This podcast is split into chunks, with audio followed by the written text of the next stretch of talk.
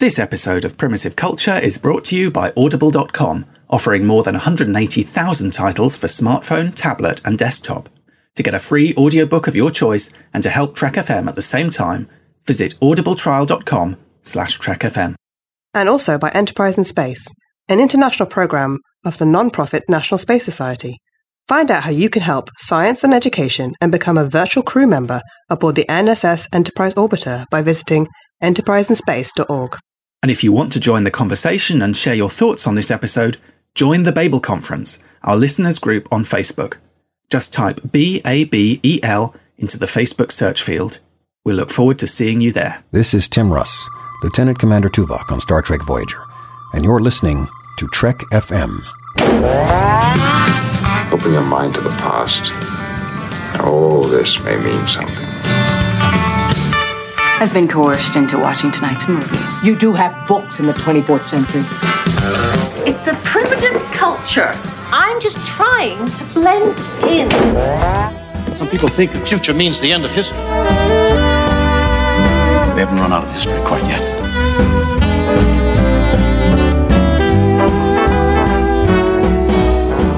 Hello, and welcome to Primitive Culture, a Trek FM podcast about our history, our culture, and how Star Trek relates to it. I'm Duncan Barrett, and today I'm joined by a very special guest from across the network from Earl Grey. It's Justin Oser. Hi, Justin. It's good to see you. How are you? Hi, great to be here. You know, I've loved Primitive Culture ever since it debuted. I've listened to all the episodes, and it's just wonderful to be guesting on this show. Oh, well, that's nice to hear that from you. Um, it's it's it's great to have you on the show. It's it's been a while. I, I feel like I'm always saying this whenever we have a guest on. It's been a while setting these things up. I don't know why. I, I guess often because what happens is um, guests from across the network they come to us with ideas, and then we have to. Uh, so sometimes there's something that we've been thinking of doing already, in which case it's fairly straightforward. Sometimes it's something that's uh, totally off our radar, and then we have to kind of get our heads around it. Um, and that was certainly the case with the conversation that we had this is probably going back quite a few months now about this episode, which basically Justin came to me and he said there was something he really wanted to look at, which was the relationship between Star Trek and the TV series MASH. Now, I have to say, until this week, and I, I said this on Twitter and, and people literally couldn't believe this until two days ago. In fact, I'd never seen a single episode of MASH. I was familiar with it. I would kind of, I'd seen clips, uh, on, you know, I don't know, on other shows and so on. So I, I, was, I was kind of vaguely aware of what it was, but I literally had never actually sat down and watched an episode. And so just to, to forestall any disappointment on the part of our listeners, because I know judging by when I put this tweet out, uh, we, got such a response from people. I, am getting the sense that this is a pretty big deal and that this show meant a lot to a lot of people, including you, Justin. But what I said uh, was I don't have time uh, to go and watch the whole of MASH right now. That's something I, I might do at some point in the future. But my idea was to just focus on a couple of episodes because there are a couple of episodes I was aware that kind of tie into DS9 in quite an interesting way and particularly into the character of Nog. And so that's kind of what we're going to be looking at. We're going to be um, looking at the way that these kind of MASH stories impact on on Nog in particular in a couple of those episodes in the cards and also uh, Treachery, Faith and the Great River. So that was kind of my compromise. So for anyone listening thinking they want a kind of full retrospective on 11 seasons of MASH, uh, you're going to be disappointed because I've only seen those two episodes plus like one or two extra ones that I squeezed in. But putting all that aside, I mean, maybe Justin, you know, j- just to me, who's a complete MASH newbie, uh, you obviously this is something that you are quite passionate about. It's a passion, it's a, you know, a part of your, um, your childhood or your fandom or whatever. Maybe you could just talk me through a little bit what it what it is about that show that means so much to you? What it is that made you think it would be something that you'd like to come and talk about? You know, MASH is something that at this point I've seen like three or four times all the way through the 250 something episodes. I mean, that's how much I really enjoy it. And I jo- enjoy kind of the the juxtaposition of the humor in the show with the the drama and kind of the moral and ethical dilemmas. So there's something similar to that with with Star Trek, even though the setting and the way that it's done is very different. There's kind of that nice mix of humor, but also the dramatic and you know moral dilemmas that you need to to think about. Now, the ones we'll be talking about today aren't necessarily typical episodes, but they have some connections with those DS9 episodes. But it's something actually that I hadn't seen until maybe 13 or 14 years ago. So I didn't really see it growing up. I'd maybe seen a few episodes and it was kind of, I saw it on TV and I and the laugh track and all of that. It just wasn't gelling for me. But, but more recently, after I met my wife, we were able to see it on DVD with, and it has an option to see it to see the episodes without the laugh track and somehow that kind of got me.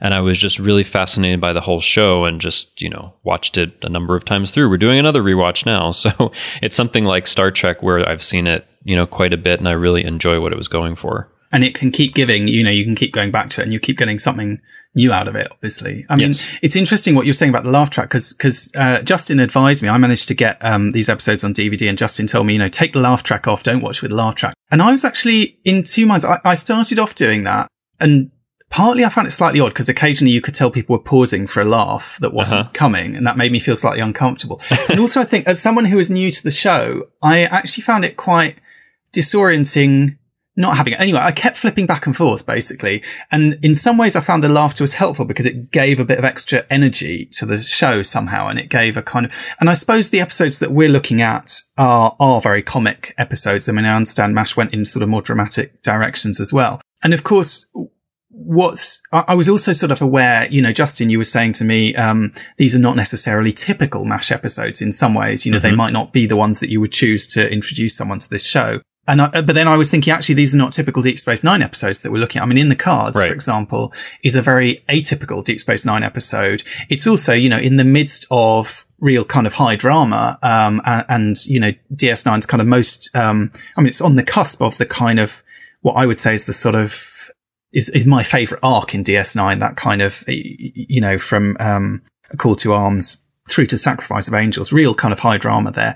And it's a very light, quite sort of, um, I was going to say flimsy, but it's quite a sort of, um, it's almost like a sort of confection. Do you know what I mean? It's a kind Yeah. of, it's an enjoyable, uh, little, uh, sort of almost in- insignificant story. It's a very small story. The stakes of the story are very, seemingly very small. And yet at the same time, it's done well enough that it feels kind of meaningful. It actually has a lot of heart to it. And it, it actually is, I think, a fantastic episode. But that would be a very strange episode of Deep Space Nine. I was aware if you were going to say to someone who'd never seen Star Trek before, go and watch In the Cards, they might, it, it would be an odd way to introduce the show yeah, to it. it, it would be, and, th- and I think there's a lot of context you need in order to really enjoy that episode. You can't jump in as the first one. Like if you haven't Mm-hmm. seen any DS9, it would be like, what what what is going on with this? Yeah, sure.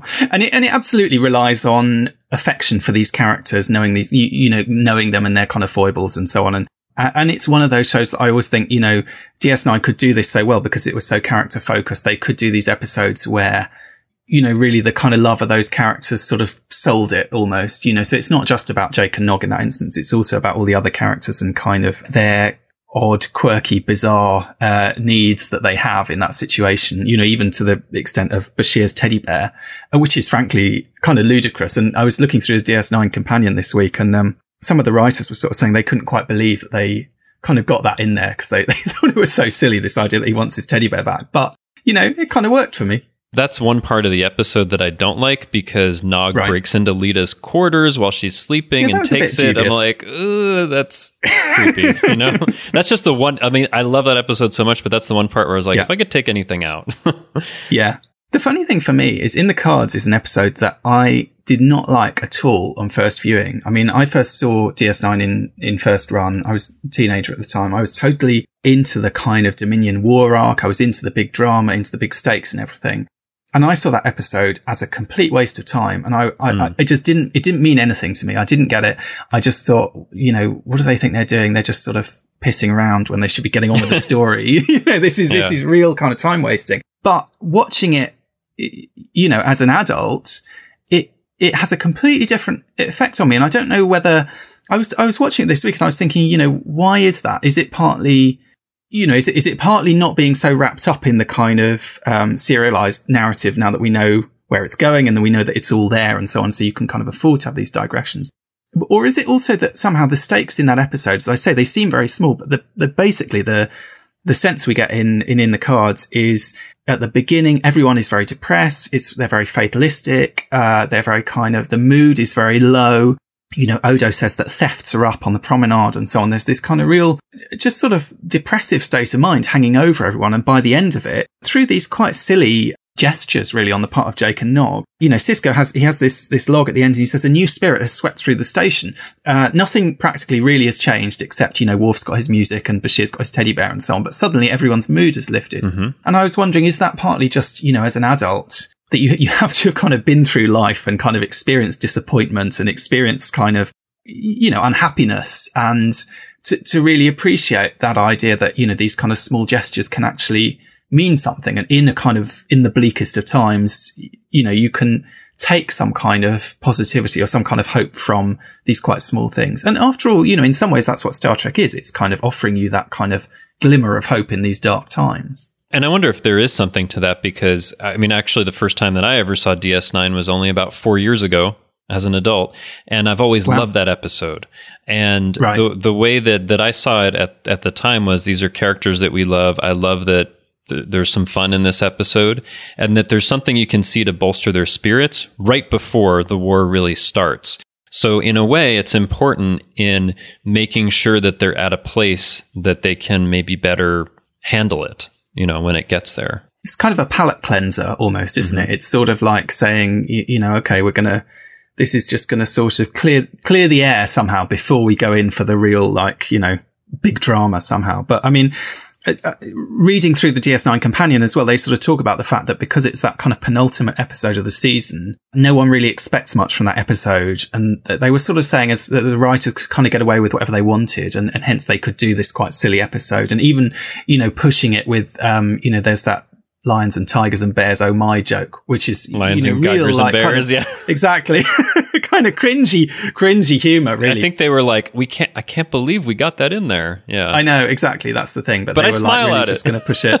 Yeah i mean it's this is not my favorite moment of the episode but i mean like i, I don't know but I, I i sort of appreciate the fact that they've gone so far. And also you know the other thing i love about that episode is you have this whole discussion about the economics of the Federation. And Jake actually directly quoting Captain Picard in First Contact. And this is an episode I think was written yeah. by Ron Moore, who of course wrote First Contact, but he's like sending up his own material here and basically, you know, making a joke out of it. I don't know. I love that. I just, I just love this sort of playfulness of it. But it did strike me, you, you know, and obviously I haven't seen a lot of MASH. I've only seen these, these kind of early episodes and I, I know that the show, from what I've read about it, changed a lot as it kind of went on and so on. But I think it's one of the things that I love about Deep Space Nine is I think of all the Star Trek series, it's the one with the kind of greatest drama. It's the one with the highest stakes and the kind of uh, you know, it's the dark series, it's the gritty series, but it is also, I think, of all the Star Trek series, the one that does comedy the best. I um, think so. Yeah. And in a way, you'd think those two things would be opposed to each other. You'd sort of think it would be, you know, Voyager, which is so kind of light and, and, and fluffy in some ways that would do comedy the best. But somehow it, it's DS9 that when they go for a comic episode, they absolutely land it. And it's kind of, again, it's kind of, it's to do with those characters and it's to do with the kind of emphasis on them as people. And somehow they just know how to turn it on. And it's, it's rarely cringy in the way that sometimes when Star Trek does a comedy episode, it can be a little bit cringy. I feel like they, they, because the comedy feels organic, it feels natural, it feels like it sort of comes out of these people that we've got to know and it's, it's kind of believable, but at the same time, it is very funny. And it kind of struck me, you know, thinking about MASH, that there's something of the same thing there, it, it, you know, in, in the kind of idea of trying to do a, you know, whatever you'd call it, like a tragic comedy or a kind of comedy drama or, or whatever that sort of genre is, where you're sort of, you know, you are going for the laugh and there are a lot of laughs in there, but there is also drama in there as well. And it's sort of all baked into the pie somehow. I mean, and just the idea of MASH that there are these these doctors, you know, in a war zone who have to operate on. I mean, you don't see it in the episodes that we saw, but I mean, mm-hmm. typically mm. there's there's a lot of episodes where uh, there's a lot of casualties and they have to, uh, you know, do surgery and like all of this serious stuff that's life and death but somehow they put the comedy in there and it works in this situation because like in a certain way you may need something that's comic the most when you're in the darkest of situations to just keep you going, right? So mm-hmm. in a certain way it makes sense, but I think it's hard to pull off. But yeah, I think Deep Space 9 does it well. I think there are, you know, other places in, in Trek that do it well. And I think MASH does it well. And that's one of the things I love because if it was all like 100% drama, you'd be just like drained, right? There's got to be yeah, something to lift it. Yeah. Yeah. And and I mean that's true. You, you know, even with you know with theatre or with, with, anything actually. I mean, if you think particularly of theatre, you know, even the darkest, sort of grittiest, most serious of plays, usually they have the odd joke in there somewhere, mm-hmm. and you kind of you almost need that. I mean, and even you know some of the darkest, grittiest Deep Space Nine episodes, there's going to be you know a line in there that kind of breaks the tension. There's going to be a sort of moment, and I think that kind of we need that sort of balance, you know, to to kind of make these things work. But it's definitely an interesting question, like how do you kind of where does that line fall? But I guess in just in terms of the episodes that we're thinking of, uh, the main one for MASH really, I think, is the episode for Want of a Boot, which is a second season, I think, episode. Yeah. And basically this is the episode where Hawkeye has got a hole in his boots. He needs some new boots. And the, the, the, the, the story of the episode is basically how's he going to get his boots? And funnily enough, one of the things that made me think that, you know, while they were writing in the cards, they must have been thinking of this is there's even a point in in the cards where Nog says to Jake, because they're trying to get hold of this baseball card and it's, it's, it's, it's not going well. He says, you know, couldn't you get him a new, couldn't you get your dad a new pair of shoes instead? And I couldn't help thinking that must be a reference to this MASH episode where the whole, you know, where the stakes are not the baseball card, it's a pair of boots. It's something kind of even more mundane, in fact, but you, you know, totally kind of, it's a MacGuffin, I suppose. And that's the thing with all these episodes is it's like really the thing that they're trying to get is incidental to the kind of process that is involved and the ingenuity mm-hmm. that's involved to getting there. I mean, in Treachery, Faith and the Great River, which we might come on to talk about a bit later, you know, they're trying to get this gravity generator or whatever it is. We don't ever see it. We don't even see the Defiant right. I think, in that episode. we, you know, it's completely beside the point, really. Uh, it's just the MacGuffin. It's the thing that is, we have to be told is the kind of focus of all the attention somehow. So in For Want of a Boot, it's, it's a new boot and the whole of the episode involves this quite elaborate uh, sequence of, of trades and negotiations and arrangements that Hawkeye goes through in order to try and get that boot, basically. Yeah. I mean, and w- so what I found interesting comparing, you know, the MASH episodes with the DS9 episodes is that in these mash episodes we'll talk about f- for one of the boot of a boot first like in the end he does all these trades it seems like it's working but then somebody doesn't want to go along and it falls through mm. he doesn't actually yeah. get his boot and there's this you know funny bit where he's like walking around with a golf bag on his on his shoe as a yeah. shoe um so i and i think that can be typical of of mash where it's like you're trying to do these things and and and part of it happens because of the bureaucracy it's like i have a hole in my boot I ordered them weeks ago, but you know, there's all this bureaucracy in the army. I don't know if they're going to get it right. I don't know if I'll ever get it. So I need to go through this crazy thing to try to get it. But he doesn't succeed. Whereas in, you know, the Deep Space Nine episodes, they do succeed. They get the baseball card, they get what they need for the gravity generator and all that. So it's interesting in MASH that it's more pessimistic, like, what can you do? You know, there's nothing you can do. And in Deep Space Nine, it's like, it may seem like we're on thin ice for a while, but we're going to get there. Trust us, we're going to get there. And they do, right? In both episodes, really. They do, they do, absolutely. And certainly in the cards, you know, I mean, I talked about how when I was a teenager watching this episode did nothing to me. I can't watch that episode now without crying at the end of it. I mean, it sounds ridiculous because it's mm. such a sort of silly episode, but you know, they, they pull something out of the bag and that, that final scene, just that montage of everyone, you know, going about their, their day, just and it being slightly better as a result except of what Leeta. Jake and except done. Leeta. except Leeta, that's true. I know, I know. Poor She's Leeta. not happy. Yeah, because they even have this this shot where it's like, "Where is my teddy bear?" I know, I know. no, you're right. You're right. Well, you know, so, someone has to suffer, but you know, someone has to suffer, and in, in this instance, it's Leeta. But I mean, you know, everyone else is just I don't know. It's just happier, and and also I think you know in the episode it ends on this hug between uh, Jake and Sisko, and it's just such a sweet. Mm. It is moment, and it's so nice, you know. And Jake says in the episode, you know, I just want to do something for him. He's always doing stuff for me, and of course, that's what we've seen throughout, you know, whatever it is, five seasons of DS9. By this point, is Ben being very protective of Jake and so on. And other than, I mean, obviously, the visitor was, you know, obviously the other big episode where Jake did something massive for Ben, and you know, in some ways, maybe there's a weird sort of, I don't know, echo of that there. But for for me, that kind of final montage really always gets me these days because it's so kind of heartfelt. And you're right, it's completely the opposite of the MASH episode where it ends in farce. It ends, the whole thing kind of falls apart. Basically, everyone's made these presents, uh, these, uh, these, everyone's made these promises and, and gradually one person goes back and then the next person does and the next one. I just made a little list of what they are. They're basically, uh, for, for, anyone who hasn't seen the MASH episode, to give you an idea. So Hawkeye, which is the Alan Alda character, I'm sure you will probably know this better than I do. Uh, he needs his boots. The the guy who's got the boots, who's what I guess like the quartermaster or something, the guy in the stores anyway, yeah. uh, says he needs to see the dentist urgently, although he's not at the top of the list. The dentist wants to go on a trip to Japan. The commanding officer who could send the dentist to Japan uh, has uh, someone else has written a report um, saying negative things about him, and he wants it to be blocked. Uh, the woman who's written the report agrees to not send it if they throw a party for her lover, boyfriend, whatever. Yeah, her- pretty much. she's sort of having a, an affair with, who everyone hates, and then that that involves trying to get these kind of popular girls to come to the party, and one of them wants a hairdryer. So it's exactly the same kind of you know sequence of of crazy trades and so on. And in some ways, I suppose it falls somewhere between in the cards where literally it's like a shopping list that they've been given and they have to tick off each item on the list. And I love that guy and his like cellular entertainment chamber. I think. Oh, he's fantastic. It's great. Yeah. But yeah, they have like this laundry list like, oh, can you get me this, this, this, this, this, and this? And Yeah. it's like, it's going to take a while. But yeah. But there's also, e- even in, in For Want of a Boot, there's also that sense that you see in Treachery, Faith and the Great River of each trade is contingent on the next one. And you know, that mm-hmm. kind of, the, the kind of craziness of the situation when O'Brien is saying to, to Nog at one point, I think, you know, so, and so if we give this to this person, then they'll get that. And, and Nog says, well, that's a rumor. You know, there's a rumor that they might have it. and Yeah. it's like everything is reliant on this huge chain of trades. I mean, it's a house of cards, like- really. Well, I, I was going to say it's a bit like if you've ever had to try and buy a house, you know, Oh. it's the same thing. It's like being caught in a chain and, and, you know, like three links down the chain, someone decides not to go through with it and the whole thing, you know, falls apart. But yeah, exactly. It's kind of a house of cards. It's a kind of, you know, that's where part of the comedy comes from is the sort of absurdity of this sort of, this train. And of course, in the MASH episode, yeah, the, the, it, it goes wrong at the end. And then everyone, once they don't get what they've been offered, goes back on what they've promised.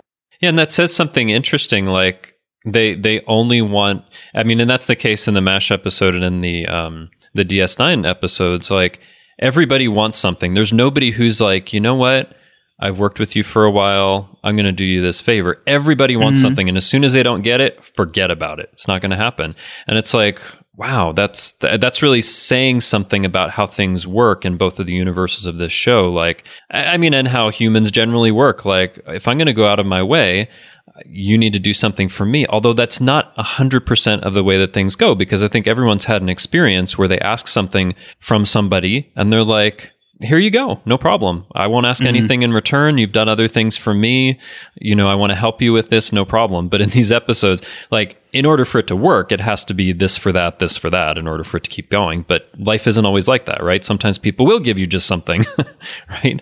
The, the, one of the bits that I like, though, I, I mean, I, I think that is true. Yeah, absolutely, and it, and certainly in the cards, it, it very much hinges on this idea that like everyone can be bought. Basically, Yeah. it's a very kind of Ferengi idea. You know, Nog says he's going to uh, give Jake a lesson in incentive-based economics. Basically, the idea that you know everyone has a price. Essentially, if you can work out what what people want. And it's interesting because Jake sort of tries to get on board with it, doesn't he? And he, because they, they offer O'Brien some time in the holosuite by doing him a favour, some boring job that he's supposed to be doing. And then he sort of tries to do the same thing with Bashir and says, you know, wouldn't you rather be somewhere else? And Bashir's like, no, I'm doing exactly what I want, you know. Uh, and Jake's a bit stumped because he's like, he's, he's sort of, he's failed to really learn the lesson that Nog's teaching, which is, you know, you've got to, it's, it's he's like the, the, you know, I mean, it is, they're interesting these episodes because they take all the kind of characteristics of the Ferengi being these kind of wheeler dealers, being these kind of trade, you, you sort of used car salesman type, uh, skills in a way, but put a positive spin on it. So he's sort of using them for good rather than Quark trying to basically, uh, rip people off. But it's definitely based on that idea of, you know, if you, if you can find out what it is that someone wants, then you can, you, you know, you need to sort of get to understand them in order to work out how to manipulate them. And I was going to say the, the exception to what you were saying about it being tit for tat and everyone wants something is O'Brien, because actually the way they get what they want with O'Brien is they offer it as a gift. They, they, they ask O'Brien for what they want. He basically says, you know, no. Uh, and then they come back and they say, you know, oh, let, why don't we help you out with this or whatever? You go and do your thing. And then they say, oh, about those, those things that we, that we asked for. And O'Brien's like, oh, yeah, yeah, sure. I'll sort it out for you. So there, there isn't explicitly this idea of a tit for tat. Well, but- but he is doing it's it not for a the- trade exactly. No, I know, but it's like with O'Brien, it, it feels like almost they've kind of gone around the side of, of making it less explicit. So it seems like it's more like, I'll rub your back, you rub mine kind of thing. Mm, okay. uh, here, let me do you a favor. Oh, about that other thing. Oh, yeah, sure. But it's, it's not, it's not as explicitly a trade. So it's not something that he can go back on in the same way as That's in true. the, in the MASH episode.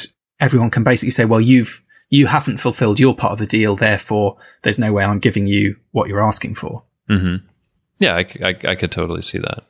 But actually, that raises a sort of interesting question in some ways. I think I was listening. I um I mentioned to you, Justin, when I was because we because when we were talking about Mash and what our ideas about Mash were, and I said to you, you know, I, I don't know much about Mash, but I you know I, I have always been a big fan of Alan Alda. I've always thought he was great in everything I've I've seen him in, and obviously this is the main uh, thing that he's known for. I'd never really seen it, and he I think he's you know he is definitely for me, he's what made those episodes watchable. And the, the two MASH episodes that we looked at, the other one is, is an episode called the, it's called the price of tomato juice, something about tomato juice, price of tomato juice. Yeah. And it's basically the same kind of thing, only the character Radar is doing all these trades to try and get some tomato juice for their, their CO. And I felt like in that episode, it, it just didn't work in the same way. And I think a large part of that is down to kind of Alan Alda's uh, sort of charisma and, and, and the charm of his character and his kind of exactly that kind of wheeler dealer, sort of slightly roguish quality because he's, it's interesting. My, my sense anyway from, you know, obviously only having seen a handful of, of MASH episodes is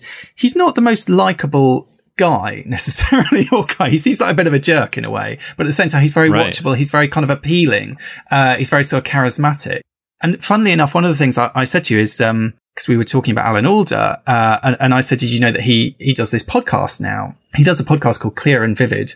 Uh, he's like, what, 80 something now, I think. And, and he's just something like launched that, his yeah. own podcast basically. But he's a, he's a big, uh, big into communication so on. So his podcast is all about like connecting with people and, and communicating and so on. And I was listening to an episode this week, which was quite interesting about empathy. And he was talking to this guy who'd written a book about uh, uh arguing against the, the, overuse of empathy in a sense, which is quite a sort of controversial position to take. And what Alan Alda was saying was the, the way he saw it, empathy could, was a, a sort of skill that could be used in a good way or a bad way. And the bad way, what he was talking about in terms of dark empathy was exactly the kind of used car salesman, the person, the unscrupulous salesman, the kind of Ferengi who comes in and gets to know someone, works out what it is that they want, you, you know, kind of really understands the other person, but not from a position of genuinely trying to help them, but from a position of like, how can I get what I want out of this person? How can I sort of use this person? And I suppose there's that element there with Nog that, you know, in both these DS9 episodes, particularly actually in Treachery, Faith and the Great River, there's this sense that, you know, Nog can do things that O'Brien can't do, both in terms of, you know, these kind of elaborate trades and, and, and things that O'Brien would never do, such as trading his commanding officer's desk and taking these kind of yeah. risks that could potentially ruin his career or selling Martok's blood wine or whatever, which could get him in, in, you know, really sticky situation. But there's also this sense that Nog can. I was going to say, and I love how, how Nog is like, oh, just give me your authorization code. It'll make it easier for this. And then he uses yeah. it like five or six times for other things. He totally abuses it, basically. but there's, so, so he's going to do what he needs to. A very DS9 kind of attitude, you know, character who kind of skirts the, the, the sort of ethics in a way. But also he is going to, it's not just that, it's also his kind of understanding of people. So as he says to O'Brien, you know, oh, I, I have to get to know the quartermaster. I know his wife's name. I know his kids' names. I know what, what they're like. You know, it's this kind of like exactly that idea of getting to know someone, but ultimately he's only doing all of this like the used car salesman to, to get what he needs. You know, just the same way that Quark would, except that Nog is in Starfleet. He's doing it for the right reasons. And funnily enough, it reminded me of another MASH episode that I, um, was watching just sort of by the by in preparation for this, which was the, the, uh, very second episode, like the first episode after the pilot, which came up in relation to this because there's this issue of the desk, and it's an episode in yeah. which uh, Hawkeye and his his friend, who I can never, what's his friend's name? Oh, in the in the first season, you're thinking of Trapper, right? Okay, yeah. Anyway, they they they're trying to get some medicine, and they end up trading their commanding officer's desk. And the comedy is like how they're going to get it out of his office, and they it's very funny. They end up taking the wall down of the of the like hut that the the office is in, and, and taking it out that way, and it goes off on a helicopter. It's all yeah. quite mad and and crazy, but um, but actually, that's an episode where, yes, there, there's this kind of wheeler dealering aspect to some extent. Yes, they're kind of slightly shady. They're trading on the black market and so on, but they're actually doing it in order to get some medicine that they need to, to treat their patients. So again, there's that kind of idea of they're sort of the greater good. They're on the right side of things, even yeah. if their conduct is a bit shifty. I mean, and again, in that in that episode, it's because of the bureaucracy. Like, I think they mm. were supposed to get this medicine, this hydrocortisone, but there was some screw up and they didn't get it and they got something else and they're like, oh, we need this right away because we're out. So they're willing to do what they need to help save lives. But I think like in MASH, especially there's this idea that there's this bureaucracy that's keeping them from doing what they need to, which is to help people and, and save lives, which is something a little bit different than what's going on in, in, in DS9 where it's, although I, I guess in Treachery, Faith in the Great River, there is this like three week waiting list to, because of the bureaucracy and they're going to find their way to the top of the list. So I guess there is that. Yeah, and you know, Sisko needs to take the Defiant out. That's potentially going to save lives. Those kind of, you know, the stakes are. Although, although it's it's it's more like inconvenience. It's like, well, I don't want while we're out there for the gravity to be a little dodgy. It's not like life or death, but it's still important to him. That's true. You're right. You mean he could go without it? Yeah, that, yeah, that, that is true. And there is that kind of sense of Sisko as the kind of slightly intimidating boss, and no one wants to get in trouble with him. And kind of like you know, perish, perish the thought they've lost his desk, and what are they, what are they going to do in that situation? Whereas actually in the Mash episode, the guy in charge seems a bit kind of he's not really a figure of, of great authority, right? He's, he's no, he's I mean, a bit of a fool in a way. Yeah. So, um, in the the first three seasons, the CEO is Colonel Blake, and he's not really intimidating to anyone. He's kind of being manipulated a lot of times by people. But the one that you saw, the the price of tomato juice, which is in season four, has mm-hmm. Colonel Potter, who's much more intimidating figure. But but definitely Blake in that episode. Because like it, what happens is basically they take his desk and it's gone and it's like, well, what are you going to do? That's the black market. And like, of course, yeah. it never comes up again. But whereas in treachery faith in the great river it's like we better get this thing back or Sisko's going to be really angry and heads are going to yeah. roll because he's super intimidating. Yeah. Yeah he is absolutely, and and it's also the like the desk that they end up with in the in the meantime is so so pathetic. It's like but, but, it looks like it's going to come from it. IKEA or something. yeah. yeah. I know it's this tiny. Yeah, it's really unimpressive desk. little yeah. little desk. Yeah, yeah. I love that idea in that episode as well that they mentioned this guy's taking pictures behind Captain Picard's desk as well. This this kind of fan who's kind of I, working I want to see that story where he sneaks into Picard's ready room and takes a I picture know, behind his desk. But it's almost like, I guess, you, you know, I, I, mean, like if you go to, you know, Star Trek Las Vegas or something, you can go and sit on the bridge or, you know, you can have these photos done. It's kind of like living that sort of fantasy, right? Of the, you, you know, okay, here's me in the captain's chair. Here's me behind the desk. It's, I don't know, there's something quite charming about that idea. I, I found that very funny. But I think it's interesting when we look at these ideas of these these stories kind of influencing each other and cropping up, you, you know, whether MASH has influenced DS9 or whatever, that, you know, they're also stories that can be kind of repeated. I mean, arguably, Treachery, Faith, and the Great River has a lot in common within the cards. And it's even, you know, the same character, Nog, who's kind of doing the same kinds of things again. And obviously in MASH, they basically haven't exactly rehashed the same story, but it's very similar structurally, the price of tomato juice, uh, to For the Want of a Boot. And again, there's this kind of the, the same element that it ends. He goes he goes through all these kind of hoops to try and uh, get this tomato juice, um, and he does get it at the end. He, he gets it. He gives it to the CO, and the CO says, "Oh, sorry, I can't drink it. I forgot I'm allergic to it." it's this right. ridiculous idea that at the start of the episode he said, "Oh, wow, tomato juice. I love it. I love it so much." And then it turns out that he drank it and it made him really ill. And then he's like, "Yeah, I'm never touching that again." uh, so again, the whole thing was for nothing. So there's this kind of sort of bathos almost of, of like you, you know yeah. all this kind of build up these kind of ridiculous levels of of jumping through the hoops and kind of and going to these great extent all for absolutely nothing it all falls apart one way or another and i think that i mean in a way that that gets at the core of something in in mash which is that i mean first of all this is about the Korean War, which lasted three years, and there's 11 seasons about this, right? It goes right. on long, much longer than the war yeah. itself. And the, and there's a certain sense in MASH in which you can have like momentary happiness, but it never lasts. And in the end, things won't work out. And also, you know, it's it's I think it's a it's a metaphor for the whole war. It's like they fought this war and basically ended up where they had started with Korea mm-hmm. divided in half. And now 65 years later, there isn't even an official peace treaty, right? So there's this sense, and, and it was also meant to be a commentary on Vietnam at the time. Like, people are dying, all of this is happening. What's it for? It's for nothing. And so even within those episodes, it's like, you know, we did all of this stuff, but really there was only like a momentary thrill out of it. It was all for nothing. Whereas on Deep Space Nine, I think part of the reason why things work out is because they are you know in the in the course of of the series trying to do something to defend federation ideals and especially during the course of the dominion war they're they're trying to make sure that the federation doesn't get taken over by the dominion and you know all of these atrocities and brutalities that will probably happen there's a sense that they're doing it for something and so i think it makes sense mm. in the two episodes that things do work out in the end because as much as people, you know, talk about DS9 as being dark and gritty, I think that ultimately, like if you look at the whole arc of the show where it started out as you know, the Cardassians have destroyed a lot of Bajor's infrastructure and inflicted a lot of these things on the people.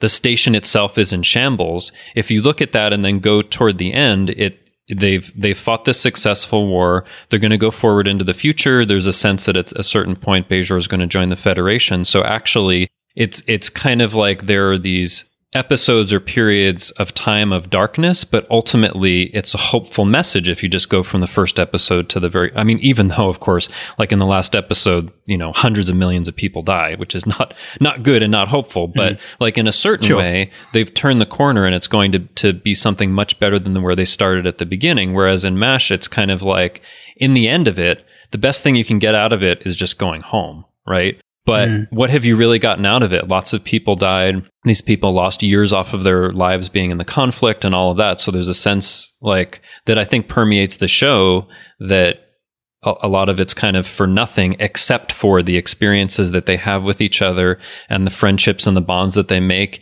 and the few people they are able to save. You know, it's, it's, it, I feel mm. like it's like they're using the same kind of story in a very different way. And I think there's a reason why in one case it doesn't work out and in the other case it does.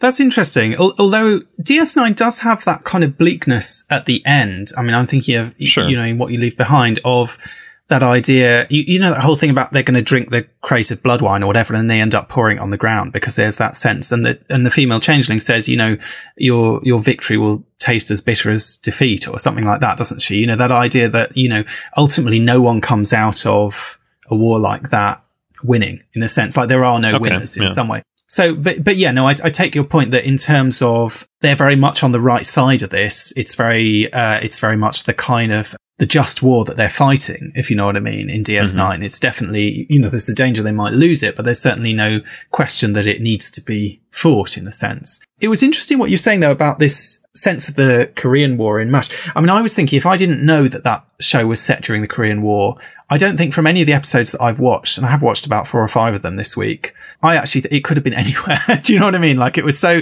so much of it is so unspecific. Uh, and maybe that's realistic to the kind of day to day life of people in that situation. I mean, I know it's a kind of drama comedy, but is it on one level situation comedy? That's the situation. But it, it, it certainly doesn't always impinge on the kind of um, story. But then you could say the same about Deep Space Nine that you know the the kind of serialized story doesn't always impinge on what's going on from week to week. Sometimes it has nothing to do with it. You know, it's kind of that's just the setting in a way.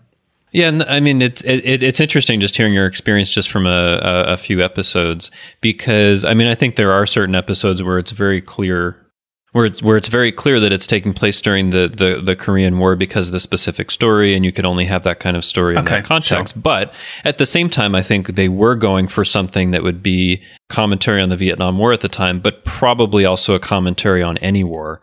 That there's yeah. going to be, you know, lives that end, lives that are irrevocably changed, and. Mm-hmm that you could because uh, yeah i mean i guess you could look at that setting and be like well you know, maybe that could be any war. I mean, you can place it in a certain period of time because of the uniforms and the equipment they have and all that, but it could stand for, for any war, I guess. It, it, reminded me when you were saying about, you know, the fact that MASH was set in the Korean War, but taking place during the Vietnam War. The other story that I wanted us to look at in relation to these stories in relation to Nog is Catch 22, which is, uh, you know, a novel by Joseph Heller, which was written, is, is set during the Second World War and is based you know, to some very limited extent on Joseph Heller's own experiences as a bombardier in the Second World War, but was written, I think he started writing it in 1953, sort of, sort of around that period. So, and then it wasn't published until 1961, but so it was very much informed by the Korean War, even though it was set in the Second World War. And he actually said in interviews, you know, in various places, yeah, this is, this doesn't really reflect my feelings about the Second World War at all. You know, I didn't, uh, because the novel is, for anyone who hasn't read it, is, it's a very, um, it's a satire, basically. It's a very kind of farcical, crazy, it again taps into a lot of these ideas about where the line between comedy and drama and, and being able to sort of switch back and forth. It's very, it's kind of absurdist, basically almost sort of Alice in Wonderland level of absurdity at, yes. at a lot of times. but it is, it does also have this kind of slightly biting element of satire. And, and Heller was very keen to emphasize that really the satire, it, he was not satirizing the forces in the Second World War that ostensibly are what the book is about. He was satirizing the Korean War, which was taking place at the time that he was writing it. So it's kind of interests me that idea that, you know, a story about one war can really be about another one. But certainly in terms of Nog and in terms of Treachery, Faith and the Great River, Although we might see the the uh, influence of those MASH episodes in that episode, and certainly the reason I think I suggested this episode to you was because I'd seen a lot of people online saying, "Oh, it's just like that MASH episode," and by the way, that story was ripped off in Sergeant Bilko, and it was ripped off somewhere else, and you know, MASH ripped it off themselves because they ended up running the same storyline twice, and so in some ways did DS9. But the the the story that actually the writers of Treachery, Faith, and the Great River were thinking about was Catch Twenty Two. And if you go again back to the DS9 companion, there's a line in there, David Weddle, who was one of the writers on it. He said, as we were talking about the B story, Ira, there's Ira Steven Behr obviously said, why don't we just do one where Nog is like Milo Minderbinder? And Milo Minderbinder is the character in Catch 22 who is exactly that kind of wheeler dealer character, who is the kind of, the sort of roguish trader who, who organizes these ludicrous totally absurd trades, this enormous kind of business empire. He's, he is like a real Ferengi character. He's like, oh, yeah. he's turned the war into a kind of profit making exercise. Very different from Nog in some ways, but in other ways, he, he does have things in common with him. He's quite young. He's very keen. It's all about, he's very keen to like make a good impression. He's got all these kind of qualities that Nog has, but he's a very interesting character because in some ways he's sort of a lovable rogue. In other ways, he's one of the darkest characters in that book, I think, in a way. Oh, yeah it was interesting that you made the suggestion to read Catch Twenty Two, which which I did for this episode, mm-hmm. because I, I, mean, to be honest, like I found it to be a really dark novel and hard to read at times. And the the character of Milo Minderbinder, it's I mean, it is really to a crazy extent. I mean, at one point, he's really like paying the enemy to bomb their own camp, right? And people die because yeah. of it. And there's all this stuff that that he's doing and he is really making his own empire. I was just amazed that the lengths Joseph Heller took it to because like every town that he's in, he's like, you know, the mayor or the sultan or like this person that they feel is it should be their their leader and and totally influential. And he keeps talking about, oh, you ha- you all have shares in this, and it's like, where's my share? Here, he writes on a piece of paper a share. Nobody actually gets anything out of it, but somehow he gets away with all this stuff like he's he's a war hero. And, th- and, there's something also very interesting about it because he's really trying to monetize the war effort in a way that you don't usually see. But i think that's something that's increasingly happened where you know contractors are looking to make money from a war that's that's going on or conflict that's going on. But he takes it to such an absurd extreme where it's like if that was the real world you know somebody would I definitely get like court martialed for that. But but I guess Joseph Heller's trying to make a, a, a point that like there there is kind of this this worship of of making money and taking it to this mm-hmm. absurd extreme shows you know the extreme that people can go to and how much they can be celebrated for it. Something like that is what I took out of it. And part of what we see in Catch 22 is that the superior, uh, Colonel Cathcart totally buys into this idea. Like Milo has completely convinced his superiors that this is the, the right thing to do, even though it is blatantly unpatriotic. Uh, you know, he, I mean, he is basically a war profiteer. He's completely unscrupulous. In some ways, you could say he's the villain of the book because he, yeah. you know, he does end up with, you know, other major characters in the book dying as a result of his raids. You know, he's bombing his own people. He's sort of subcontracting everything out to, to, to one person or another. So it, he's sort of the point where maybe the book's kind of satirical absurdity in some ways meets reality because it has real world consequences, but it's also, there's this kind of, one of the things that made me think of Nog as well, as well as this kind of keenness and this sort of desire to impress and, and the fact that, you know, his, his whole thing is about he wants to set up a mart and he wants to set up a syndicate and he wants to set up all this kind of business empires, kind of Ferengi attitude is he has this almost, you know, we see Nog in that episode talking about the, the, the great river and this kind of mystical, uh, idea of everything being connected and this kind of elevating capitalism in a sense to a sort of philosophy of, of a, sort of metaphysical idea of, of, of the universe almost. And I think with Milo, there's kind of this sense of the syndicate is this kind of, as you say, it's a setup in which no one ever really gets anything out of it. It's all completely absurd because people end up paying more for things than they are worth or or even there are all these kind of bizarre conversations where he says he's going to make money by yeah, buying like something buying from himself. himself. he's always, I know, and it, but the weird thing is, it all reminded me of like you know, all the kind of like subprime mortgages or, you, you know, these things, instruments in the real world. Um, mm. there was a play here in London, uh, a few years ago. I don't know. It may have transferred over to the States in the end. I don't know. It was a play about Enron and it was this very uh, entertaining, very fantastic production. Basically, they had you know sort of singing and dancing and and people dressed up as velociraptors and all these kind of weird things. But it was kind of trying to get across how mad the kind of trading and the ideas and the kind of financial concepts and instruments involved in all of that kind of crisis were. And it did that again through this kind of absurdity. But you definitely get that sense with Milo of the kind of just the, the sort of the madness of it all. A, it's incredibly complicated, just like with Nog making this deal with this person to make a deal with this person to make a deal with the other person based on a rumor that this person somewhere else might offer this and, and this in exchange. It's sort of absurdly complicated, but it's also sort of, it literally doesn't make sense. it's literally nonsense. It's pure nonsense at some level, which is why I say it's kind of almost Alice in Wonderland level. It's kind of, yeah. and I think there's an element of that in Catch 22 is it's the whole book is sort of built on paradox, really, the kind of the madness of war expressed through almost in every sentence, there's a kind of paradox of, of some kind or another, you know, that kind of conveys this world in which no one really says what they mean. Uh, no one ever really makes sense. The kind of people in charge, it's, it's not just that they make decisions for kind of venal, illogical reasons. It's that there's literally a kind of I don't know how to express it. There's a there's the, the sort of topsy turvy quality to the whole thing. You know, so for example, yeah. a character is believed to be dead when he isn't, and then no one will recognize that he's alive, even though he's walking around saying, "I'm here, I'm here, I'm still alive." Yeah. he's certified as dead, and then paperwork says you're dead, so you must exactly, be dead. It's that kind of yeah, sort of Kafkaesque kind of sort of crazy world. Uh, and, and even in the language, there are lines like this joke that comes up several times. I just wrote this line down. The, these these two men are told to take this man outside and shoot him. So the, the, the story says, you know, they didn't know what to do. Neither of them had ever taken Major Danby outside and shot him before. So even just like on the most like basic level of what seems like a reasonable uh, statement is followed up by a kind of absurdist statement. So the whole sort of language of the novel is, is infused with this kind of madness. But in some ways, you know, which obviously is not the case in Deep Space Nine, is not the not the case there. But but there is an element of that, I think, in this idea of the kind of the great river and this kind of mystical element of everything being connected and the kind of commerce being connected in this totally irrational kind of ungraspable way somehow this this kind of system that that almost mere mortals can't understand. I do think it's interesting to know that Catch 22 actually inspired what was in there for Nog and Treachery, Faith, and the Great River because I feel like they did do something different because, you know, it, it is a certain like mystical way that he explains it, but there's another way that Nog explains it that makes sense. Every world has too much mm-hmm. of one thing and too little of another, which is the basis of trade between countries and presumably could be the basis of trade between worlds. So what he's doing makes a certain amount of sense.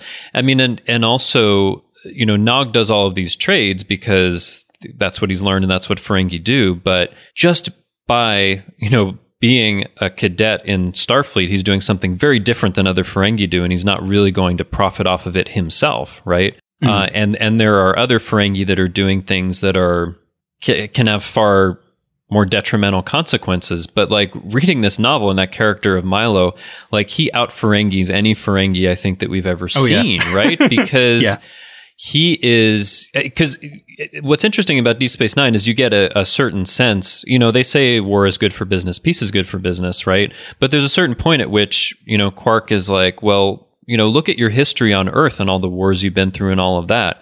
We didn't really go through that. We're just in it for commerce. We're not in it to kill other people, you know? So there's a certain mm-hmm. way in which, in comparing themselves with pe- previous people on Earth, there's a certain like moral superiority that they have about it. But but Milo, I mean, it's it's kind of like if like everybody's way of thinking about things went completely upside down, and they were like, you know what, Milo, you make a lot of sense. We're all about making money. You're doing the best. You're indispensable. Yeah, sure. Some people got killed, but you know, what can you do? That's business. I mean, that's kind of the, the sense that you get, which is completely ridiculous, but I think it's interesting they were inspired by that because I think they've toned down. I mean, partly because we know who Nog is by season seven, yeah. right? But yeah, they've yeah, toned that way, way, way down. But but he is doing like all of these trades and all of this wheeling and dealing. But I feel like to me, it feels like it's more inspired by by Mash, where all of that trading and wheeling and dealing is for a better purpose instead of for your own enrichment and that can involve other people getting killed. You know. Absolutely, yeah, yeah. Yeah, and, and I wonder also how much like Catch 22 itself inspired MASH, which as a novel came out in 1968, you know, some years later, mm-hmm. and I wonder how much it inspired that, but they had a he had a different the author of that book had a different take on it.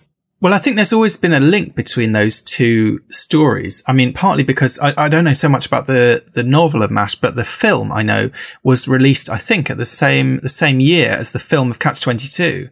And the, the film of Catch 22, I have to say, I, have watched it this week. I have watched it before. Some people love that film. It's like, it's got all the money thrown at it to kind of recreate the Second World War and all this stuff. It's, it's got an absolute amazing all-star cast. You know, it's got Orson Welles. It's got kind of all kinds of you know, big stars of the, of the era. For me, it just absolutely doesn't work as a film. And apparently what happened was that the film of MASH, which obviously is not historically as successful TV series of MASH that followed it, did much better than the film Catch 22, even though Catch 22 had been a huge bestseller as a novel. Mm. And again, there was that sort of idea of, look, here are these two things. They're quite, there's, there's definitely a similarity. Okay. One is set in the Second World War. One is set in the Korean War, but they both got this kind of tragicomic sensibility, kind of looking at the, you know, the potential comedy of warfare rather than the kind of drama necessarily, but, but, but marrying that with the drama as well. And I think the feeling then was that basically when it came to the cinema, MASH had kind of outperformed Catch 22, somehow playing the same game. And obviously then, you know, MASH moved on to the TV and became even more successful as a TV show, much more successful than it was as a film. But so there's definitely, I think, an idea that they're kind of playing in the same sandbox and that there's a kind of there's they're not exactly the same. I mean, you, you know, insofar as Catch Twenty Two is so utterly like divorced from the real world because it's so absurdist. And I mean, even yeah.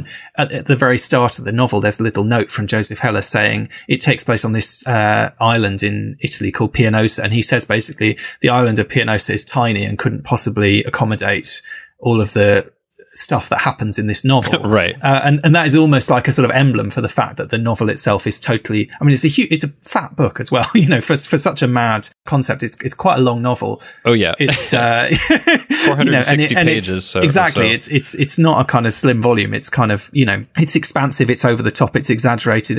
And everything about it is kind of OTT and, and sort of g- goes beyond reality and kind of credibility and so on. But one thing that I that I do slightly I don't know whether I entirely agree with you about is is when you say that in the DS9 episode that yes, it's true that, that you were saying that Nog gives two explanations. He gives the kind of mystical explanation and then he gives the kind of practical explanation, which is basically supply and demand. One planet has a surplus uh, of this and a deficit of that, mm-hmm. and therefore kind of trading begins. And I suppose what I felt is that, um, and you get glimpses of this in the DS9 episode because the trades get increasingly elaborate and complicated and, and sort of ridiculous is that it's one thing to say that in a kind of, I don't know, sort of pre-industrial society or whatever, yeah, people trade, you, you know, before you have money, literally pe- you have a barter economy and people trade goods and that that happens on quite a local level and it's quite straightforward and it's quite sort of comprehensible. But arguably, I would say once you get to kind of, you know, 21st century capitalism or 20th century capitalism, the trades that are going on are so elaborate and mysterious. And, you know, in half the time, if you look at like, say, the banking sector, it's trading things that don't really exist. It's trading, yeah. you know, like you were saying with Milo writing out a share, you know, it's, it's, it's all about trade. it's, it's not about actual things. It's not about kind of, and even if it is about actual things, it becomes almost meaningless. I was just thought I'd, I'd just read to give people an idea about just about sort of the, the language of Catch 22 and also particularly in Milo, because I think this emphasizes slightly what I was saying about how not only how elaborate it is, but almost how it, it, it almost becomes so complicated that it ceases to sort of mean anything. So th- this is from a section towards the end of the book where Milo is disingenuously offering to hand over his business to Colonel Cathcart. And basically, uh, he tells Colonel Cathcart everything he's going to need to understand to take over the business. So this is just almost at random from this uh, chapter. He says, and don't forget the galvanized zinc in the warehouse at Flint. Four carloads of galvanized zinc from Flint must be flown to the smelters in Damascus by noon on the 18th. Terms FOB Calcutta 2%, 10 days EOM. One Messerschmitt full of hemp is due in Belgrade for a C47 and a half full of those semi-pitted dates we stuck them with from Khartoum. Use the money from the Portuguese anchovies we're selling back to Lisbon to pay for the Egyptian cotton we've got coming back from Marar- Mamaroneck. I don't even know where that is. And to pick up as many oranges as you can in Spain. And it's like this whole chapter goes on basically along these lines until Colonel Cathcart basically gives up and says, look, I can't possibly do this. No one can do this but you, Milo. You're the only man who understands, uh, this kind of level of commerce just because he's got so many trades going to different places and so many things. And, and, and you know, he ends up, for example, he, he over buys cotton and, and realizes it's worthless. And then he has to work out what to do with it. And I don't know. I just I feel like the novel cotton. exactly. He starts serving chocolate covered cotton in the mess and trying to convince people that it's uh, cotton candy when actually it's literally cotton. But it, I, I don't know. I can't help feeling that it sort of satirizes more than just the kind of war profiteering. That it's there's something about kind of modern capitalism there that is kind of just overly complicated and sort of absurd. And that, I don't know, that maybe you get a sort of element of that with Nog. And obviously the Starfleet characters don't, of course they don't understand it. They, they live in a post scarcity economy. They're not used to trading for things. We, we see very basic trades with other cultures occasionally, but they're not used to this kind of elaborate notion of commerce somehow. about that at, at, at least at a higher level because in order to deal with other cultures that have money there must be some way in which the federation is converting whatever energy surplus into something they can trade for say latinum so that you know the crew members on ds9 have latinum or something like that but they're not used to at their own level dealing with that but there must be something like that going on at a big But a is it that level. complicated? Because what I'm, Yeah. yeah. I know what you mean. I, I'm just saying like when we see it, it's usually like, okay, we'll give you, it all seems very straightforward, doesn't it? It's like, we'll give you these, whatever they are, something reclamation, something, you, you know, some tech device basically. And in exchange, we'll get this quantity of dilithium or this quantity of, you know, some, it's like one thing for one thing. It's, it's always very straightforward and it doesn't seem that complicated. Whereas in the real world, you know, if you look at, I mean, you know, we're going through all this at the moment with Brexit and everything, the kind of enormous complexity of all these kind of trading arrangements and, you know, Yeah. tariffs and, and, you, you know, and the extent to which historically here in Britain, we've had all these kind of agreements about, you, you know, when you, you know, let your land lie and don't grow anything on it and all these kind of, do you, do you know what I mean? The, the kind of just elaborate nature of, real world uh, economics. You, you know, even over things like that that are basically goods, let alone when you're talking about shares and kind of these sort of imaginary instruments and things like that. I don't know. It, it's sort of um, to me, I suppose it's a kind of fine line from the absurdity of of the details to the kind of absurdity of the the ungraspable, almost impossible system that the system that is so elaborate that really no one can comprehend it, uh, even Milo or Nog. You know that there's something that that ultimately can't be grasped somehow. Yeah, I, I mean, although you know, in, in seeing what Milo's doing, Catch Twenty Two, especially when he talks about you know buying something for a higher price than he sells it, it, it literally makes no sense. But what Nog's doing, I think, like when you watch the episode, it makes a certain amount of sense. Like this person wants this, so I'm going to trade that, and this person wants this. Yeah, I think it becomes a little elaborate, but it's not something that it's impossible to understand. Like you know, in our not impossible, but like in our own world, there are things that people are you know buying and selling and and trading that don't really exist like futures like you're mm-hmm. speculating on the future price of something. Like what is mm-hmm. that? Right? Or or some of these like really complex financial instruments or bundling mortgages or stuff like that that's that you know we've created these things where people can have some benefit but a lot of times people don't understand what it is which can get you in a lot of trouble. Right? Mm-hmm. But yeah I, I can I can see how what Nog's doing could get a little complicated, but those are, I think, real physical things that he's trading. So it makes it's easier for me to grasp, I guess. There's that great episode right at the beginning of DS9 in, uh, and again, it's the B plot, I think in the episode Progress, where Jake and Nog, it's where they set up the Noh-Jay consortium. Oh yeah, uh, which again i- is sort of weirdly reminiscent of Milo Minderbinder has his M&M Enterprises, Right. stamped on like all his planes, but he has his own fleet of planes, you know, aside from, right. you know, the and he's armies. replacing medical supplies and saying like M and M Enterprises needed this. You know, Exactly. Yes, the parachute silk has been used Yeah. for you, you know for some because he needed a supply of silk for something, so no one has any parachutes anymore.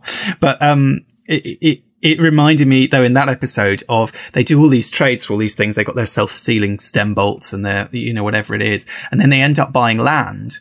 Uh, and Jake is like, oh, this is great. You know, land is, you know, he sort of knows his history. like land is worth something. I mean, even in the world of Star Trek, land is worth something because, you know, you have people who need a planet to live on or they need somewhere to live. But Nog is just like, what's land? You know, that's just Earth. That's that's that's worthless. Basically, what are we supposed to do with land? That's not a commodity that he understands. Uh, presumably, Ferenginar doesn't have a you know population problem or anything, uh, and and land is not at a premium. But I don't know. I just thought that that again, it's kind of interesting that idea of to us that seems so basic that land is valuable in a sense, but to Nog it was just like, yeah, well, what do I want with that? You know, that's that's worthless. Although in the end, of course, in that story, it turns out the land happens to be in the way of some proposed development or whatever, and they can almost name their price to to sell it on to the government. So there's that kind of yeah. you, you know, weirdly, they do end up making a, a big profit out of it in the end, despite that. There, there was actually one thing I wanted to, to to mention if we're talking about treachery, faith, and the Great River, and in the cards. So in the cards is interesting because basically the Jake and Nog story is really the A plot and what's going on with you know Sisko and the Kai and the and uh, I think Weyoun's there is kind of the B plot, which is really unusual. So it's clear the focus is on this thing that they're do that in the end raises everybody's spirits.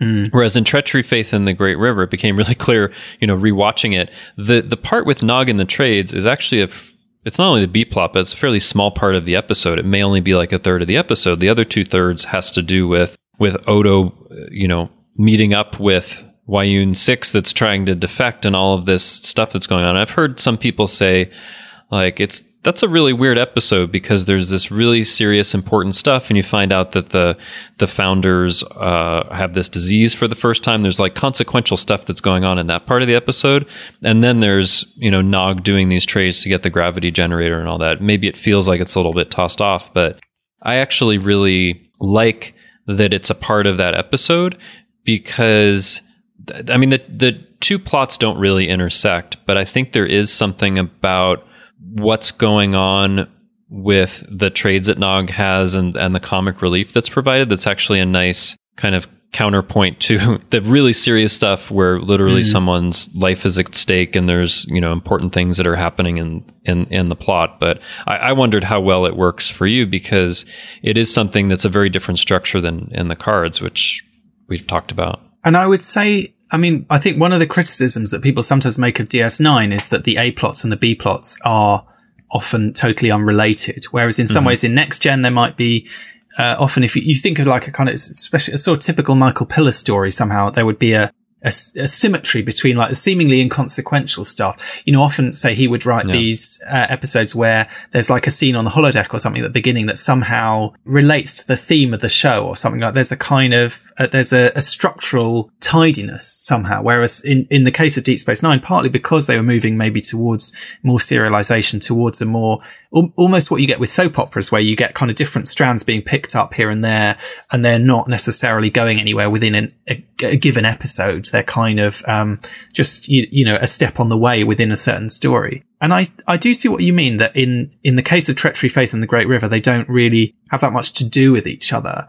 I mean, in the cards, I'd say it, it, it is an interesting story because it is almost a story where the A and the B plot have been flipped because there is mm-hmm. this kind of serious story going on with the Kai meeting with the Dominion and this kind of whole thing about the non-aggression pact and all that sort of thing. And the Dominion kind of gearing up for you know, sort of political machinations and so on. And one of the things that I think works quite well about that episode is that it does all tie together because, you know, Jake and Nog sort of wander from, I mean, if it were the other way around, it would be that they'd wandered into the A plot from their B plot. But in fact, they're wandering from their A plot into the B plot. the, the, two end up together and they end up, you know, in the hands of Weyoun and, and having to explain themselves to him. And I think that's quite unexpected in a way because suddenly they find that there are stakes by that point, you know, he might kill them or who knows what might happen. Do you know what I mean? The, yeah. drama does kind of ramp up a little bit, if in a slightly mad way. I, I, can see the criticism with Treachery, Faith and the Great River that the two are, are very separate. On the other hand, I read, um, something, someone was arguing that the title of that episode uh, they felt was deliberately ambiguous because the three elements, treachery, faith, and the great river, they saw as potentially applying equally to both stories. And the reason they said that was, you, know, that obviously there's treachery on Nog's part insofar as he basically betrays O'Brien's trust by taking this authorization code and doing all these awful things with it. And then seemingly disappearing on a runabout and everyone's like, is he coming back? Or is he doing, you know, like in Catch 22? I mean, spoilers, sorry for the end of Catch 22. the main character, Yossarian, basically, uh, goes AWOL and, and, makes a run for it. And, and actually one of the moments that is very effective in the film is uh, the last shot of the film is you see him getting into a little inflatable dinghy and again sort of absurdly trying to row his way sort of out of harm's way basically. Trying to row himself to neutral territory so he can he can kind of quit the quit the forces.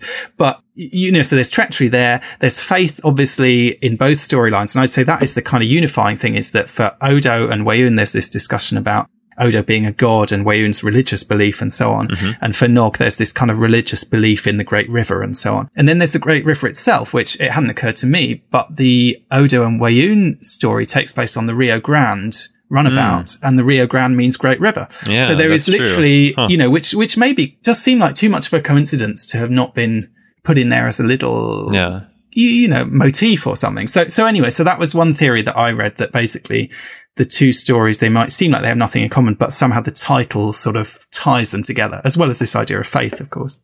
I, I think even so, for for me, even if something is unrelated, as long as mm-hmm. the A and the B plot are both done well and I enjoy watching it and, you know, provide something good for the characters or moves them forward, I actually don't care if it's not mm. related because life is like that, right? There are different things that are going on for different people that know each other and they don't necessarily connect up right away or all the time.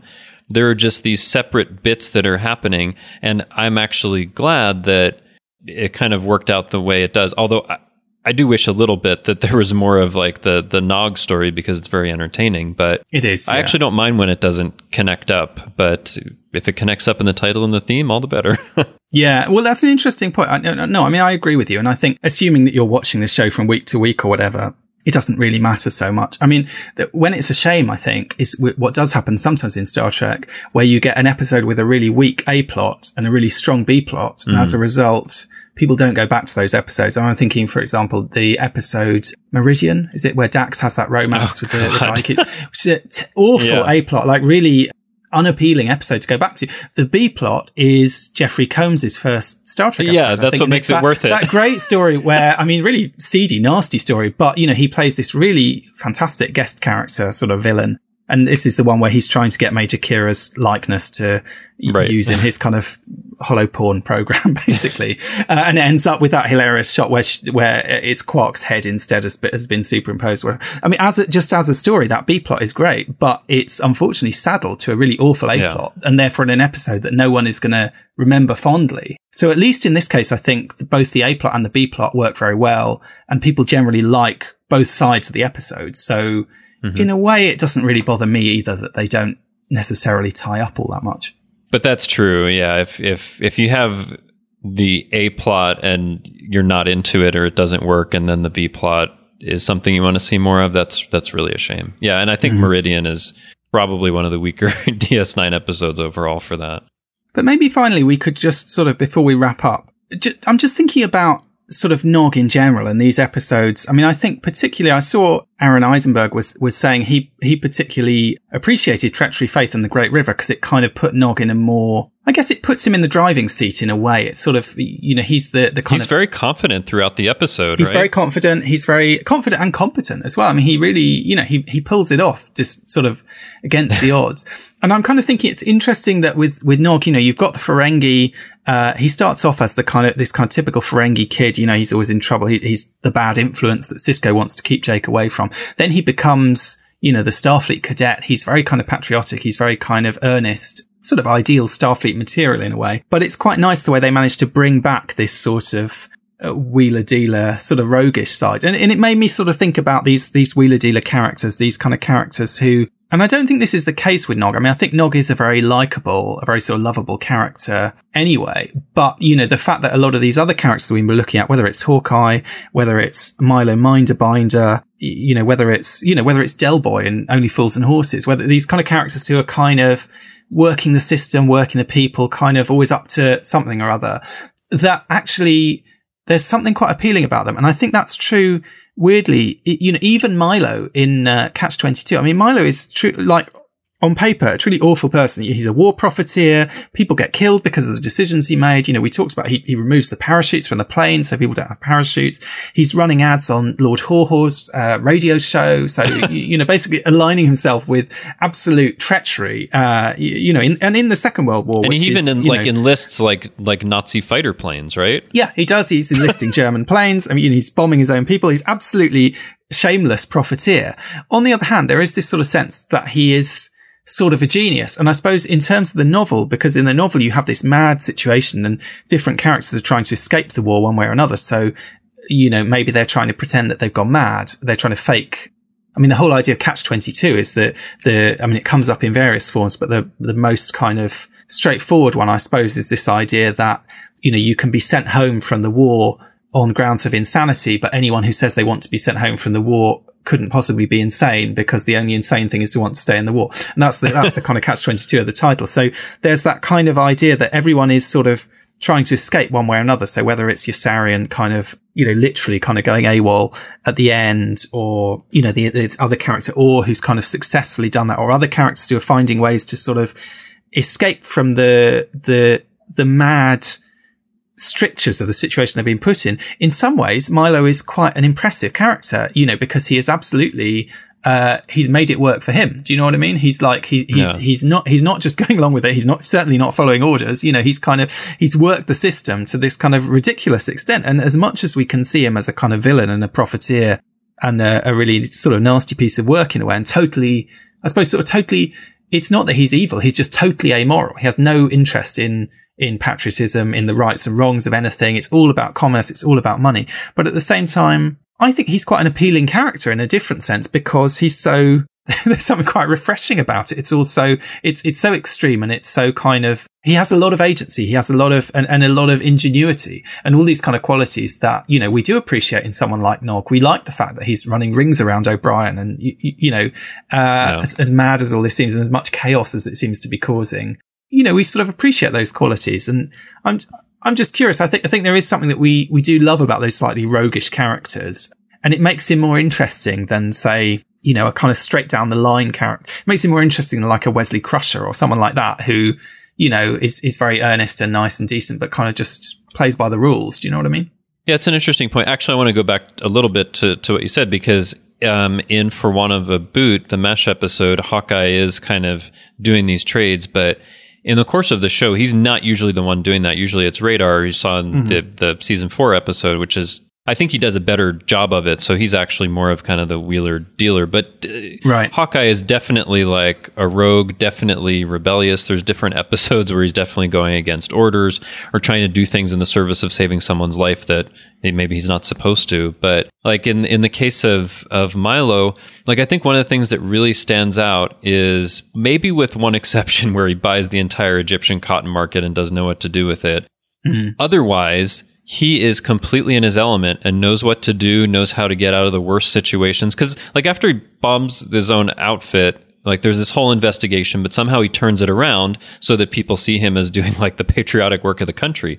Like in a way, like he's the villain, but he's also like a heroic figure in, in the novel because when everyone else just about everyone else has their doubts, is insecure, paranoid, or whatever. He is the most confident in that whole mm-hmm. novel. And Nog does have a ton of confidence in treachery, faith in the great river. It's like, don't worry, chief. I've got this. It's only a rumor, but it's from a reliable source. No worries. And like, and and uh, you know Sisko calls O'Brien to his office toward the end. And O'Brien's like, "Oh, I'm gonna get it now," and like Nog's just there polishing the desk, like everything's cool. I've dealt with it, and and like, doesn't this desk look great? You know, like there, there's something about his confidence in that, but it actually contrasts a little bit in the cards where, where Nog is really uncertain about spending the money to buy this card, really uncertain about this trade or how crazy this, this guy is. And they, and Jake and Nog kind of stumble around a little bit and happen to get lucky in it and it works out. But, you know, the later episode in Treachery, Faith, and the Great River, he, it's like, his ultimate moment to show that he has supreme confidence in this area of trading. And there is something that that you love about that. Whereas in the cards, there's something you love about them kind of stumbling around and still working it out. I think partly in the cards, they sort of, they still feel a little bit like kids. And, you know, obviously we've grown up with yeah. these characters to some extent. I mean, they've grown, grown up in, they've grown up in front of us. Obviously, for some of us, literally growing up, you know, with them at the same time. And in the card sort of feel, feels like, I guess because Jake says all this stuff about this is, you know, I want to pay my dad back for everything he's done for me. And obviously we know that he's, he's done something big for Nog. You know, he's enabled him to enter Starfleet. There's this kind of idea that it's almost a sort of coming of age story, I think, for them to kind of give something back. Um, and they are still kind of bumbling through it a bit and they are still a bit kind of, it's sort of an adventure it has that feel of like, you know, kids going on an adult adventure to the extent that when they do wander into Weyoun, or, you know, Weyoun kidnaps them at the end, it's very much like, oh, we're suddenly, like I said, you, you know, not so much we're in the A plot, but we're like in the adult story. We're in like the real, the real DS9 story as opposed to the kind of lower deck story in a way. Whereas I guess in Treachery, Faith and the Great River, you know, Nog is absolutely, I think he's an ensign by this point. But so he, so he feels by this point, I can't remember where this falls in terms of like, you know, the whole storyline with him losing his leg and, and it's only a paper moon and all, and all of that, which obviously is also in the seventh season. Yeah, I think it's before that. Right. Okay. Fine. But even so, he he seems quite confident. He seems like you know he's he's yeah he's a junior officer, but he is very much you know, he, he, he's there as an adult. He's there. You know, if we hadn't known Nog as a kid, if you know what I mean, we would accept him as this new mm-hmm. young guy, you know, in the same way as we're accepting Ezri Dax as this new young counselor or whatever. You know, he, he feels more in his element, I suppose. And I think, and that's, you know, one of the things that's nice about that episode and about that storyline is it does really, in some ways, you know, his, his characterization in that story harkens back all the way to the first season, as I say, and, you know, the Noh-Jay consortium and all this kind of, uh, wheeler dealer stuff that he was doing even then. But at the same time, he feels like he's doing it very much as a Starfleet officer. And yes, he's going to bend the rules and he's going to do things that no one else would consider doing. But at the same time, you know, it, it is all for the right reasons. It is all, you, you know, in a way, he is doing his job and he's going above and beyond what's expected of him and he's going to really produce the goods by the end of it and you know he probably will get promoted for that kind of behavior in a way because he's he's made himself a sort of invaluable member of the crew. Yeah definitely well, it's been fun uh, talking about Nog and Mash and Catch Twenty Two, and particularly fun for me going to uh, you know start on this journey of experiencing Mash, which I'd never seen before. So thank you, Justin. Uh, thank you for coming on the show, but also thank you for for kicking that off. And I'm kind of aware just from the response when I, I put a tweet out, you know, saying that we were going to be talking about this, uh, the number of people who wanted to hear, you know, a primitive culture episode all about mash and the whole of mash and all 11 seasons and so on you know maybe at some point further down the line we'll have to have you back on but that will that might be a you know a year or two okay. for me to get through that that kind of a, a, a viewing There's especially since episodes. i don't think yeah maybe if they put them on netflix that might help because i've got that on my ipad i can kind of blitz through those but you know but we'll see so maybe sometime in the future but in the meantime it's been um it's been great fun talking about these this you know sort of smaller focus and uh, and looking at these ds9 episodes as well but before we go, why don't you um, give our listeners uh, an idea of where they can find you on social media and if they want to get in touch with you and hear more of your thoughts on DS9 or even on the next generation, which I guess is kind of your patch as far as Trek FM is concerned? Yeah, so you can find me elsewhere on Trek FM, uh, co-hosting Earl Grey. That's with Amy Nelson and Richard Marquez. We have a great time talking about the next generation every week. And you can also find me on Twitter. I'm at TrekFan4747, where I tweet about nothing but Star Trek. And you can also find me hanging around the Babel Conference on Facebook. So whether it has to do with Star Trek, any iteration, any movie, or whether it has to do with MASH, you can feel free to contact me. I'd be happy to talk about it. Fantastic. Well, thanks again for joining us. It's been great to have you. Thank you. It's been wonderful to be here. Well, it's been fun uh, talking to Justin about MASH and Star Trek and uh, trading our thoughts back and forth on those various subjects. But that's not all we've been doing on Trek FM this week. So here's a listen to what else you might have missed out on on the network. Previously on Trek.fm, Primitive Culture, a look at history and culture through Star Trek. You know, I remember the freedom of having my own car, and believe it or not, I actually had a Plymouth Fury. It wasn't a 58, right? No it way. Was a, it was a 73, but yeah, my first car was a Plymouth Fury, and there was this is the movie was part of the reason why. When I saw that for sale, it was a cheap car. I paid like 500, 300 bucks, something like that for it. It was in really Brandon. You really, you really didn't take the message of this movie. you went out and bought one of those cars. it was yellow. It wasn't red. You know, so who knows? Someone might have sprayed it. Standard orbit. We recorded most of the Shatner episodes. Every now and then we missed, like, okay, we'll get it next round with Nimoy. We kind of thought it'd be the same thing. It's like, oh, there's going to be no difference. It's just Spock reading it instead of Kirk. No, completely different, right? So it's like, oh, crap. We should have bought 160 tapes instead of 80 for this. Literary Treks. I did like the scenes with his family and Riker, you know, spending the night at the home, getting up in the morning, having breakfast with the family. Oh, look, they made him coffee. There was just there was just something really nice and settling about Riker just being in that situation and being treated with such respect and with arms around him, you know, just welcoming him and making him feel at home. And I guess you don't really feel that all that often in many Star Trek stories when you beam down to a planet and you're just welcomed into somebody's home and you're just seeing what a normal, happy family is like. Warp 5. That's kind of how Trip acted, though, right? He he needed to see this. He needed to actually step in uh, to the situation, and and I appreciate that. You know, like a lot of people give him some flack for being kind of pig headed, or I think they even almost assume that he has a problem with the three genders, and he's like, no, I don't have a problem with the three genders. I have a problem that this third sex. I, I guess they get it wrong. Enterprise, the writers should have said sex the entire time. They should have said sex, but I'm guessing, you know, they're on TV, and if they say sex a whole bunch, they might get uh, the wrong the wrong idea. And that's what else is happening on Trek.fm. Check out all these shows and join the conversation about your favourite corner of the Star Trek universe and beyond. You'll find us wherever you get your podcasts. If you're an Apple user, be sure to hit the subscribe button in Apple Podcasts on iPhone, iPad, or Apple TV, or the desktop iTunes app to get the latest episodes as soon as they are published. And please leave us a star rating and a written review. If you're not an Apple user, we've got you covered as well. You can find our shows on Google Play Music, Stitcher, TuneIn, Spreaker, SoundCloud, Windows Phone, in most third party apps, and you can stream and download the MP3 file from our website or grab the RSS link. We'd love to hear your thoughts on today's show, and there are many ways for you to do that. The best place is to join the larger conversation on the Babel Conference, our listeners group on Facebook.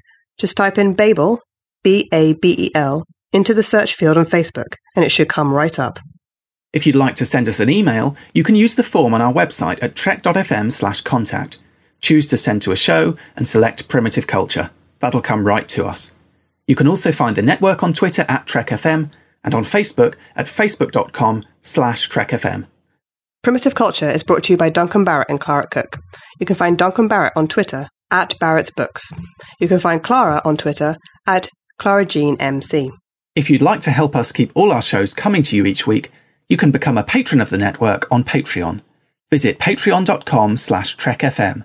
That's P-A-T-R-E-O-N dot com slash trekfm to get all the details. Perks include early access to episodes, exclusive content, producer credits, and more, available through our special patrons website, Patron Zone. It requires a great deal of money to produce, host, and distribute these shows each month. We really appreciate any support you can give us, and hope you'll join the team. Again, you'll find all the details at patreon.com slash trekfm. We'd like to take this opportunity to thank our associate producers here at Primitive Culture, Tony Black and Amy Nelson. Tony was one of the founders of this show, and we still keep him in the loop about what we're doing. You can find him on Twitter at, at AJBlackWriter and online hosting about a dozen other podcasts on everything from The X Files to classic cinema. Amy is the host of two shows on the Trek FM network, Earl Grey and The Edge, and you can find her online on Twitter at, at Miss Amy Nelson.